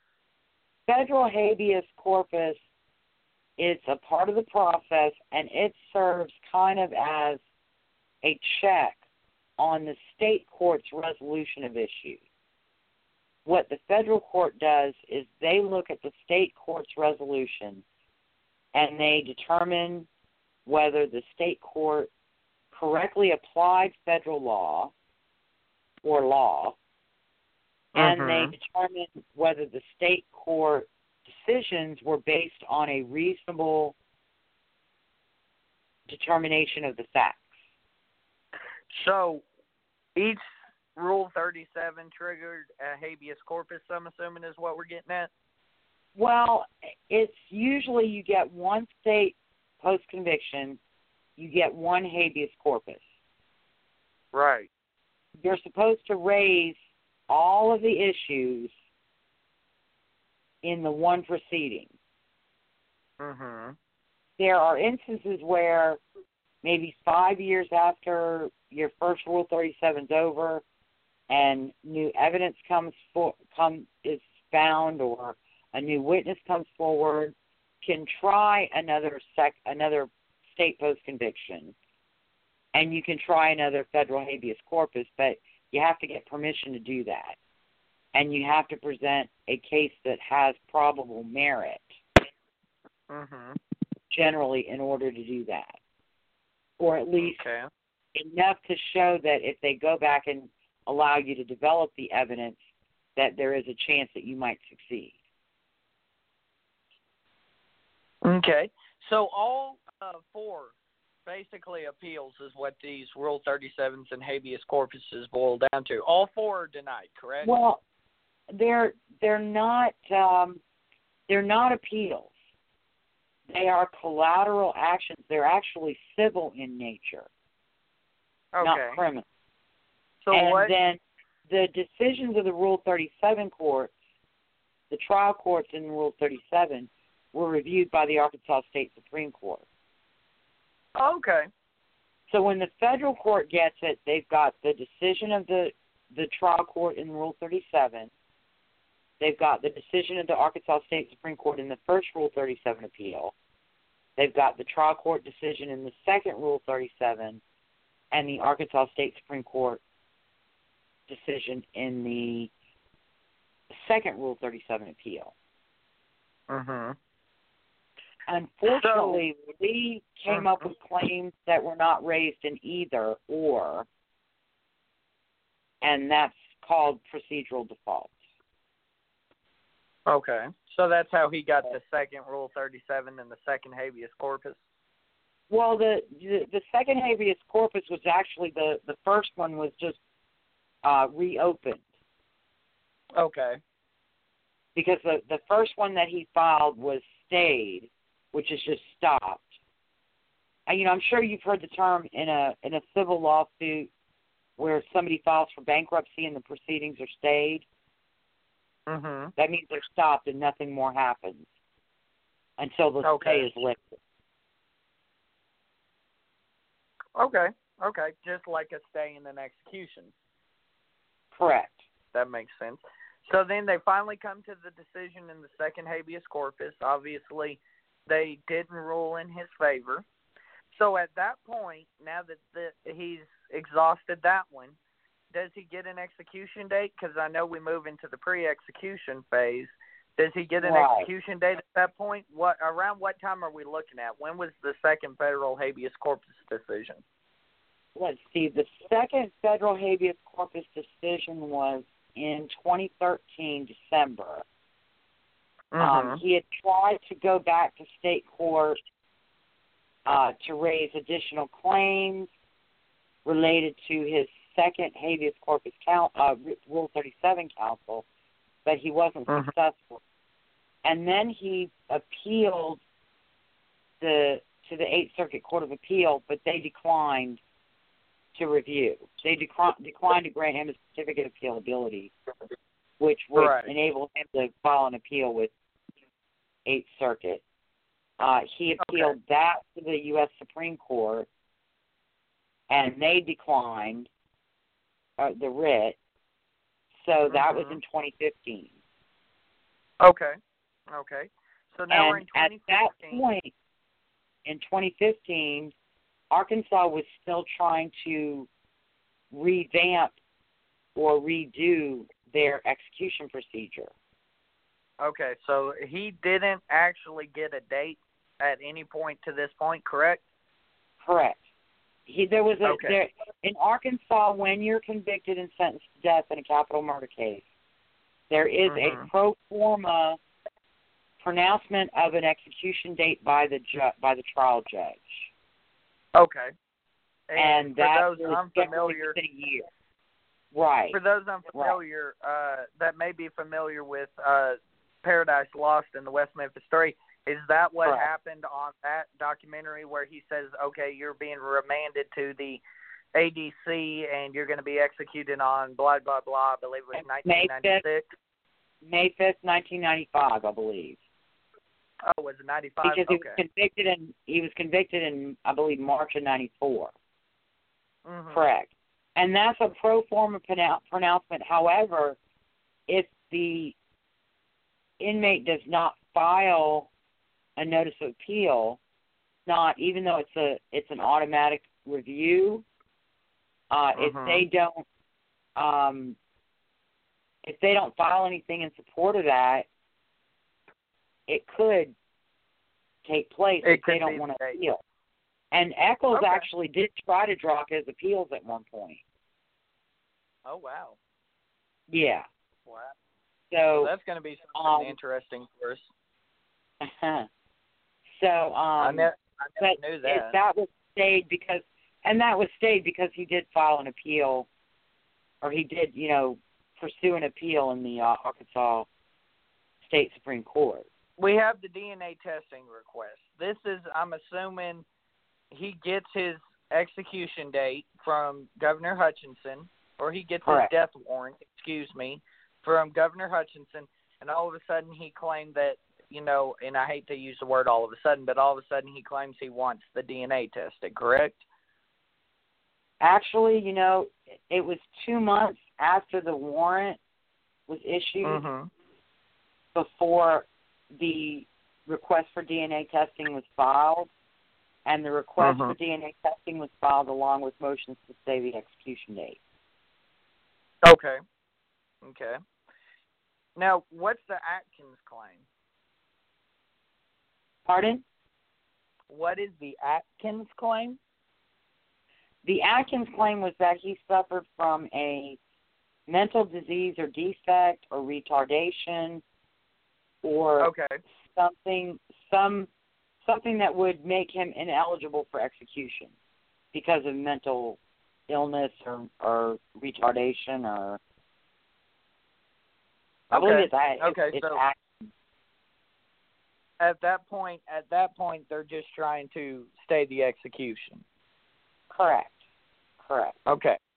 Now we're pretty much at this point up to the day of execution, and we don't have this on the outline, but walk me through what's going on the day of execution in you know not necessarily Lee's case, but I do remember there being quite a few appeals throughout the day, and eventually they got a stay, I believe, from the federal all the way up until I believe it was 11:30 or 11:45 when they finally uh, started, and we'll get into the execution a little bit more here in a second. But what are all these appeals? Are is that where they're coming in saying, "Hey, this guy is unfit for execution because he's mentally retarded," and that execution Correct. claim or that? Yeah, and they were they were also claim was? raising actual innocence and saying they needed DNA testing to prove it. Mhm. and um uh they they filed one or two stays, and I believe there was a state stay, but it was vacated. They were also challenging the lethal injection drugs Right. I and believe or every the lethal injection protocol. I believe every successful uh, execution challenged that. Now, question on that: Why was the first gentleman, and I forget his name, forgive me, but why was the first gentleman's execution stayed because of the lethal injection protocol, but they weren't all stayed? I don't know that any of them were stayed because of the lethal injection protocol. As I Oh, I recall, two of them were stayed to uh, to evaluate them mentally to see if they were fit for execution. Okay, I thought the first They- one, the very first gentleman, was stayed for the protocol. I apologize. No. Stacy Johnson was stayed because the trial court either I, I believe the trial court denied his request for DNA testing without holding a hearing. And so he got a stay and the case was sent back to the trial court to hold a hearing on the DNA Okay. test. And to give you an example, the hearings on that DNA testing, his execution date was set in April. That Mhm. hearing didn't happen until November of 2017. Oh wow! So something has happened on Mr. Johnson since then. What have Um, they come to a they- decision on that? They didn't get wondering? that. One of my, but my my point is, they didn't get the hearing set for June or July. Right. They pushed it all the way back to November. Okay. Okay. Um, so Oh. that you know that's a delaying tactic. You buy as many years as you can. right, um, because you know eventually you're pretty confident it's going to end in the end, Well, so to speak. Yes, Stacy Johnson has had DNA testing in it, and it inculpated him. Okay. It it So, didn't yeah. exonerate him. And so it's point, yeah. unlikely that he's going to get a second round of DNA testing. But the Okay. judge should have called a hearing, and that was something that was in the news. They said, "Well, Stacy Johnson and Ledell Lee are their cases are identical," but they Right. weren't because Ledell Lee's judge held a hearing, Mhm. and what happened So- was he he set the hearing, and then Ledell Lee's attorneys came in and said, "But judge, judge, we need more time." And the Mhm. judge said, You filed this. You should have been ready when you filed it. Absolutely. And they should have been ready when they filed it. They should Yeah, have had their absolutely. witnesses lined up like ducks in a row. Absolutely, especially when a man's life's on the line that could potentially be innocent. You know what I'm saying? That that Right. sounds completely asinine to my, me. And um the the ruling on the DNA for Ledell Lee was basically in light of the eyewitness testimony, the hair, the blood on the shoes, and the link to the hundred dollar bill, DNA testing, even if it's not Deborah Reese's blood on his shoes, is not going to exonerate him. Uh, DNA test on the hair, even if it's not his, Mhm. is not going to exonerate him. So the night that Ledell was executed, we obviously said that there was two stays. What were those stays for? Why did they stay the execution and not allow it to go through? I believe originally it was supposed to happen about eight o'clock that night. Why were those two stays? Right. Were they for the protocol or I- what were they I for? believe, actually, I believe what ha- what they were doing was, it was going to be eight men over four nights. right. So I believe Stacy Johnson and Ledell Lee were set for the first night, Right, right. and Stacy Johnson's was stayed to get that hearing on DNA testing request. Mhm. and that is, I believe, required under the statute. Ledell Lee's Yes, went forward. But Ledell's was stayed basically until about eleven o'clock that night. I was Correct. asking what was the I stay put in I don't recall. I, I don't recall. He had multiple he had multiple claims going in state and federal court, and Right. I don't recall which one. Um, the uh, the appellate opinions in his case are so long that Right. I have only made it through his second federal or, or his final federal habeas. Okay. I, I haven't been able to make it through the Eighth Circuit or any of the of the pre-execution uh, paperwork because the courts really did they did thoughtfully and completely reason things out and explain what evidence was presented and why the evidence was not sufficient. It wasn't Right. just a matter of it's often it's often portrayed as a rubber stamp, affirm. Mhm. And that's not Okay. what it is at all. Uh, I'm gonna I'm gonna post a couple of the opinions Mhm. on uh, Lee's case, just so that people can get an idea of of what kind of work these judges and their clerks go through. Um, Okay. and I don't think it's an easy job for any of them. Right. Well, we I like- do remember. I do remember one thing they said is that uh that night they said that they uh whichever court, whether it be state or federal, may have stated to just get extra time just so they could read everything that was in front of them and make an informed decision. Mm-hmm. And that is probably, um, that is probably what happened. Um, although I believe uh, I, I used to know the process pretty well, and I haven't Uh-huh. uh, talked about it in so long. I believe that when you file something and you file a request for the Mhm. judge you file it with initially signs off on the stay. Okay. And then they take time to review everything and and they decide whether the claim that you're presenting has merit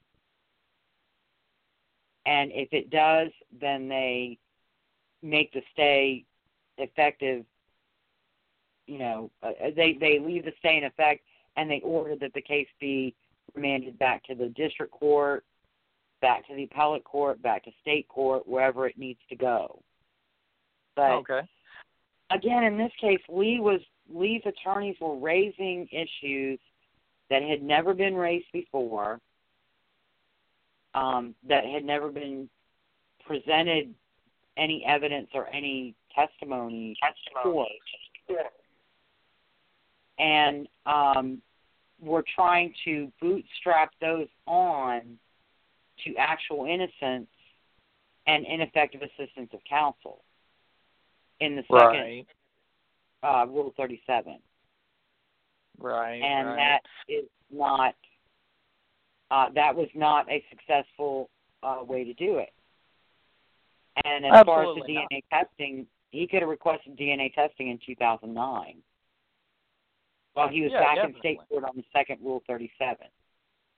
And to have- say the have- attorneys the attorneys knew nothing about DNA testing, they may not have known about the procedure, but I know at that time somebody representing Lee reached out to the NAACP seeking their help, Right. and they were declined. Okay. Okay. And I know the Well- Innocence Project was in was ex- in existence at that time. None Yeah, of them ever reached were- out to the Innocence Project. yeah, they were well working with uh obviously the West Memphis Three by that point, probably their most Right. famous thing that they were doing. But And- Lisa, we pretty much we pretty much know where uh what happened with Ledell. Obviously he was execu- ended up being executed that night and the sentence was carried out. We're in overtime right now. Uh let's go ahead and wrap things up with Ledell. Uh what's some closing thoughts here you have on uh the whole case involving Ledell Well, I, you know, I think that the uh, representing it as a miscarriage of justice and an example of how the justice system is racist or biased is not a very equitable thing. There are a lot of facts that aren't even considered when people are are talking about Ledell Lee. You know, the they allege conflicts with the attorneys when the only conflict was strife created by Ledell Lee. Um, had he been cooperative with his attorneys, the outcome might have been different. Had he decided to appeal a lot of this stuff earlier, you know, it may have been different. But Lisa, Oh. real quick before we go, uh, obviously this Sunday we're going to have the uh, the special airing on Fox about O.J. Simpson, and they're finally going to release the interview stating that O.J. You know, a lot of people believe that this is O.J. confessing finally to the murder of Nicole Brown Simpson. Uh, And Ronald Goldman. and Ronald Goldman. Next Tuesday, we're going to focus on the case of California versus O.J. Simpson. Go ahead and let us know what to expect and kind of preview what next Tuesday is going to be all about. Uh, well, I mean, basically, the the lost confession is going to be uh, probably a pretty explosive show, um, and I think just talk about the case and go back in perspective to the crimes, the investigation, uh, the trial, how the jury possibly could have gotten to the verdict that they got to, and Right. some of the issues that went on during the trial with the jury. Right. So and right. and I'm I'm gonna be doing my little Google magic and seeing if I can line us up some guests. Sounds good. Sounds good, Lisa. Definitely stay tuned. We'll be uh, follow us on Talk Radio 49. Follow us on Twitter. Follow us on everything on Facebook, and we'll be releasing that information as we get it as far as some potential guests. But Lisa, I think we're pretty much ready to go ahead and get on out of here. Is there anything else you got for us here tonight?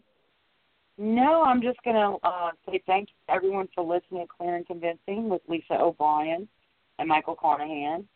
If you like our show and want to know more, you can find us on Facebook or at our blog, Clear and Convincing Podcast wordpress.com. You can follow me on Twitter at O'Brien L Ann, or you can and you can join us next week for episode three, State of California versus O.J. Simpson. We're going to be talking about the crime, the evidence, the trial, and O.J. Simpson's lost confession, airing Sunday, May 11th on your local Fox station. Thank you, everyone. Good night. Well, ladies and gentlemen, for Lisa O'Brien, I'm Michael Carnahan. We're going to go ahead and turn out the lights on this episode of Clear and Convincing. Turn out the lights. The party's over. They say that all